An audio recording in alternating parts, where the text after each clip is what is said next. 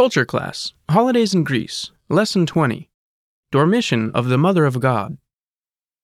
Hello, and welcome to the Culture Class Holidays in Greece series at GreekPod101.com. In this series, we're exploring the traditions behind Greek holidays and observances. I'm Michael, and you're listening to Season 1, Lesson 20 Dormition of the Mother of God. In Greek, it's called Κοίμηση της Θεοτόκου. Every year, on August 15th, in the heart of the Greek summer, Greek people celebrate with special solemnity the Dormition of the Mother of God, or, Κοίμηση της Θεοτόκου.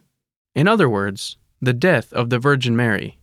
This Marian holiday is an official public holiday and is a day of joy rather than mourning because the Virgin Mary is thought to have been resurrected just like Jesus Christ. This is why it is also called the Easter of summer, or in Greek. Το Πάσχα του καλοκαιριού. In this lesson, you will learn how Greeks celebrate this day. Now, before we get into more detail, do you know who has their name day on August 15th?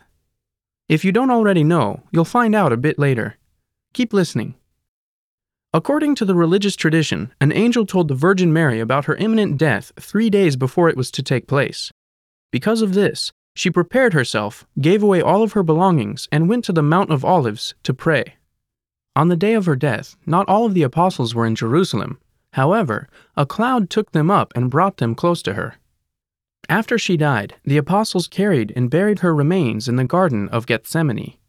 Three days later, the tomb was found to be empty, and the Virgin Mary resurrected. Nowadays, Greek people use the term, 15 Αύγουστος. which means literally 15 of August, to refer to this day. And since August is mainly a month of vacations and most Greeks are out of the cities, the celebrations on this day are especially intense in the islands and in the provinces. In Paros, especially, a huge celebration is held.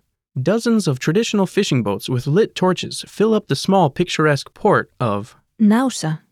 The largest pilgrimage happens at the church of Megalochari in Tinos. There, thousands of faithful believers go up the paved road to the church. On the right of the path is a mat laid for those who go up on their knees as a votive offering to the Virgin Mary. If you visit there, you will see people with scrapes and bruises on their knees and tears in their eyes. You can see people whose strong faith helps them go on. The celebrations culminate in the majestic procession and litany of the miraculous holy icon of, Μεγαλόχαρη. in, Μαρκόπουλο. of, Κεφαλονιά. Every August 15th at the dome of the church, the harmless little snakes of the Virgin Mary, or Φιδάκια της Παναγίας. appear.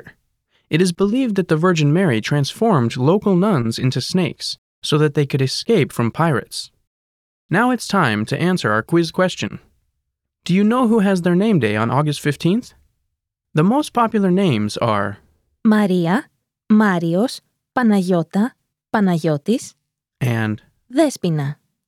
all names that are related to the Virgin Mary. Maria is by far the most popular female name in Greece, something that shows the deep respect Greeks have for the Virgin Mary. How did you like this lesson? Did you learn anything interesting? What would you want to do if you were to visit Greece on August 15th? Leave us your comments on GreekPod101.com, and we'll see you in the next lesson.